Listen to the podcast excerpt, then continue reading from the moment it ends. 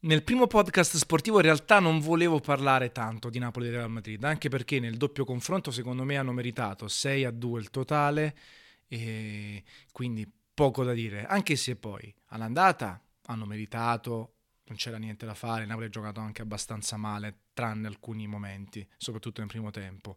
Al ritorno in realtà per un attimo, un attimo bello lungo di 50 minuti, ho sperato nell'impresa, nel miracolo, perché il Napoli ha giocato davvero alla grandissima, sempre corto, sempre primo su ogni pallone, eh, passaggi al posto giusto al momento giusto, squadra concentratissima e un Real Madrid messo alle corde, non ho mai visto fargli fare così tanti errori, ma anche da rinvii, da passaggi stupidi, sempre in fallo laterale. Quindi davvero un super Napoli fino al cinquantesimo, fino a due errori comunque nostri sui calci d'angolo, nel senso che noi abbiamo dato con Amsic in uscita e con Gulam che invece di spazzare è scivolato, l'ha buttata in calcio d'angolo, due grandi occasioni a uno che ha risolto Champions League, ha risolto la Coppa Intercontinentale, altre partite, quindi magari poteva essere marcato meglio, magari no, però lì siamo stati purgati e ci abbiamo preso in saccoccia, poco da dire, poco da fare. Sono partite che comunque ti fanno Bene, eh, se pensate alla Paris Saint Germain che ha dovuto perdere per quattro anni consecutivi col Barcellona nei gironi, nelle qualificazioni,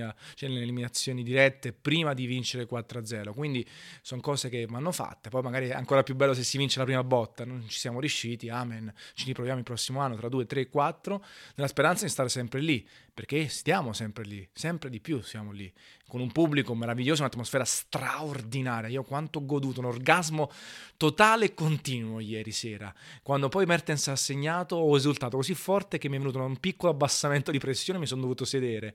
E le bordate di fischi clamorose ai giocatori del Real Madrid, eh, forse per questo non um, tolgono la pista d'atletica, perché altrimenti i giocatori diventano sordi, li mandiamo tutti quanti all'ospedale. Una potenza eh, sonora dello stadio clamorosa, veramente i brividi durante la partita di ieri. Ho goduto, è stato bello essere lì e partecipare, tutti promossi, anche a Madrid 10.000 tifosi senza un casino alla grande, quindi adesso ci sta lavorando anche la squadra.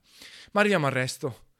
Allora, um, um, parliamo di De Laurentiis innanzitutto, lui è un folle, c'è poco da fare, è un grande comunicatore, sa il fatto suo, grandi meriti sportivi, c'è poco da dire da quel punto di vista, ci ha portato lì per tanti anni consecutivi e lavora bene, però è un folle. È tanto bravo a comunicare quanto a dare spazio a tutto quello che gli viene in mente quando gli parte l'embolo, quando dice cazzate e poi ovviamente viene utilizzato da tutti gli altri come sfottò, è il motorino, e, e le parole che dice, le parolacce, il clima di tensione che fa attorno alla squadra e, e di conseguenza anche le cose buone che dice vengono un po' affossate sia a Napoli che fuori Napoli da tutto quello che dice. Purtroppo ogni volta che apre la bocca io temo che dica qualcosa che non vada bene e, e non dà spazio al resto perché la società a Napoli è a gestione familiare di una persona con tanti yes men, Giuntoli, non lo sentiamo mai, mentre nella Juventus sentiamo Marotta e in tante altre parti sentiamo il direttore sportivo, da noi no, perché c'è De Laurentiis ed è un casino, ecco, e purtroppo è, è un casino da questo punto di vista. Poi eh, qualche merito c'è, io il più grande merito che gli do è quello di essere diretto senza peli sulla lingua, anche quando dice cazzate, in un mondo dove vige l'omertà. Mi è ritornata oggi su Twitter in mente quell'intervista a Mourinho nel 2010 che dice di, che le, una delle prime frasi che ha imparato in Italia è quella di abbassare i toni, abbassiamo i toni, lasciamo perdere, non denunciamo, facciamo che negli stati c'è il Vesuvio lavora col fuoco oppure altri, le altre offese, tanto chi se ne fotte, perché non denunciamo? Eh, lasciamo che i giornali eh, si contraddicano o altro, lasciamo che le polemiche su Calciopoli vengano affossate oppure vengano giustificate attaccando i prescritti, attaccando i camorristi, eh, attaccando gli altri per giustificare le proprie malefatte, anziché condannare tutto, scavare su tutto e distruggere quello che c'è di marcio. Questa cosa nel calcio non accade.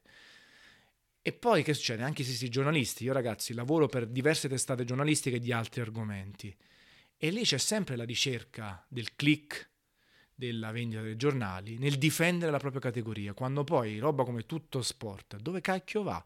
Come è possibile che l'ordine giornalisti non non uh, metta un freno a un giornale che è diventato satirico, che si contraddice dalla sera alla mattina, che dice solo cazzate. Cioè, quello è l'errore che viene fatto anche, che nessuno invece cerca di risolvere. Invece non mi scandalizzerei se la Gazzetta o altri giornali simili tendono a parlare poco bene delle squadre del centro, sud e così via, e molto bene delle squadre del nord. È una questione di, di, vendite. Si rivolgono soprattutto a tifosi di squadre del nord, sono gestite soprattutto da persone che tifano sono del nord o del centro-nord, è normale che facciano questa linea editoriale. È normale che il tifoso dell'Inter vuole sentirsi bene, vuole sentirsi esaltato, dalla, vuole sentire esaltata la propria squadra e magari meno le altre, mettendo in evidenza il gossip, le cose brutte, i, mer- i demeriti sportivi anche quando sono minoritari rispetto ai meriti sportivi, perché devono sentirsi superiori i tifosi dell'Inter. Ma è, giusto, è giusto così, è normale così, è il gioco delle parti. Perché a Napoli, scusate, tutto Napoli che si salta per un tweet di Reina che vede il Vesuvio, wow, diventano 50.000 notizie, tutti quanti contenti, il bollino la porta avanti. Eh, ma no, è una figata, è divertente che Cino Mertens adora la città. Io sono felicissimo, però non è che diventa una roba che bisogna fare le seghe a quattro mani per ogni cazzata del genere. Tutto Napoli comunque salta qualsiasi cazzata del Napoli, manco quello va bene e nessuno dice niente perché il napoletano gli piace. Poi se parlano un po' male del Napoli, eh, no, ma che cacchio me ne frega, sti cazzi, eh, è normale, fa parte dei giochi. Il napolista la stessa cosa, tanti articoli che proprio io abborro in mezzo a qualcosa che mi piace. Amen. Gazzetta è quella che vende di più, purtroppo vende di più grazie a cose del nord e allora ci saranno più rotture di palle per noi. Non leggetela, buttatela, non compratela, non avvelenatevi, non perdete del tempo appresso a queste cazzate. Anche perché altrimenti cosa diventa? La sindrome dell'accerchiamento.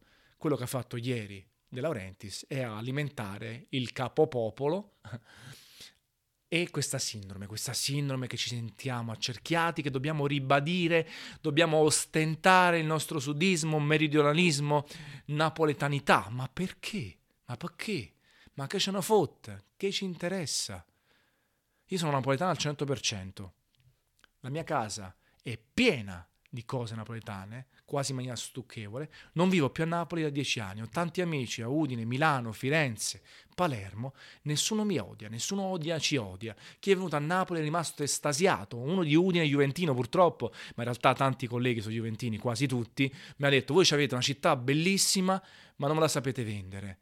E allora, anziché sentirci accerchiati, difendere a spada tratta tutto, eh, arrabbiarci con persone random, casuali, ma che fotte, cerchiamo di essere napoletani buoni, romani buoni, baresi buoni, milanesi buoni e la nostra eccellenza verrà fuori in maniera naturale perché noi viviamo in una città straordinaria, bellissima, oggettivamente meravigliosa, che ha una storia incredibile, che ha dei problemi che ci formano perché vivere quei problemi ti fa diventare una persona più forte.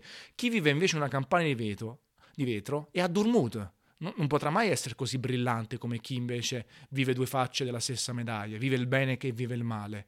Quindi essere napoletano buono ti permette di eccellere in maniera automatica rispetto a uno che vive in un posto sperduto senza storia o con meno storia di noi. Basta far questo, perché avvelenarsi, perché difendere, perché ostentare, ma chi se ne frega? Ma non, non ce n'è bisogno, perché? La domanda è solo quella, perché bisogna fare queste cose? Chi se ne frega? Si va avanti col turismo, si va avanti con problemi che tra le altre cose interessano quasi i napoletani e devono essere risolti i napoletani o chi ci vive a Napoli. Il turista viene, si, be- si becca soltanto il bello della nostra città e di tutte le altre città che esistono in Italia e nel mondo, non c'è bisogno quindi. Se poi uno si vuole fare quattro risate online, fare qualche flame e altro va bene, ma gli ignoranti stanno ovunque, ce ne sono miliardi al nord, milioni al nord e milioni al sud, anche dalle nostre parti. Quella gente non merita il tempo, non merita l'incazzatura e, soprattutto ritorno sul tempo. Il tempo è prezioso, sprechiamolo per altre cose se dobbiamo proprio sprecarlo, per le passioni o altro. Poi facciamoci qualche risata, però poi basta. Chi se ne frega, l'ho detto cento volte e lo dico ancora adesso. Ciao, Capaden Book.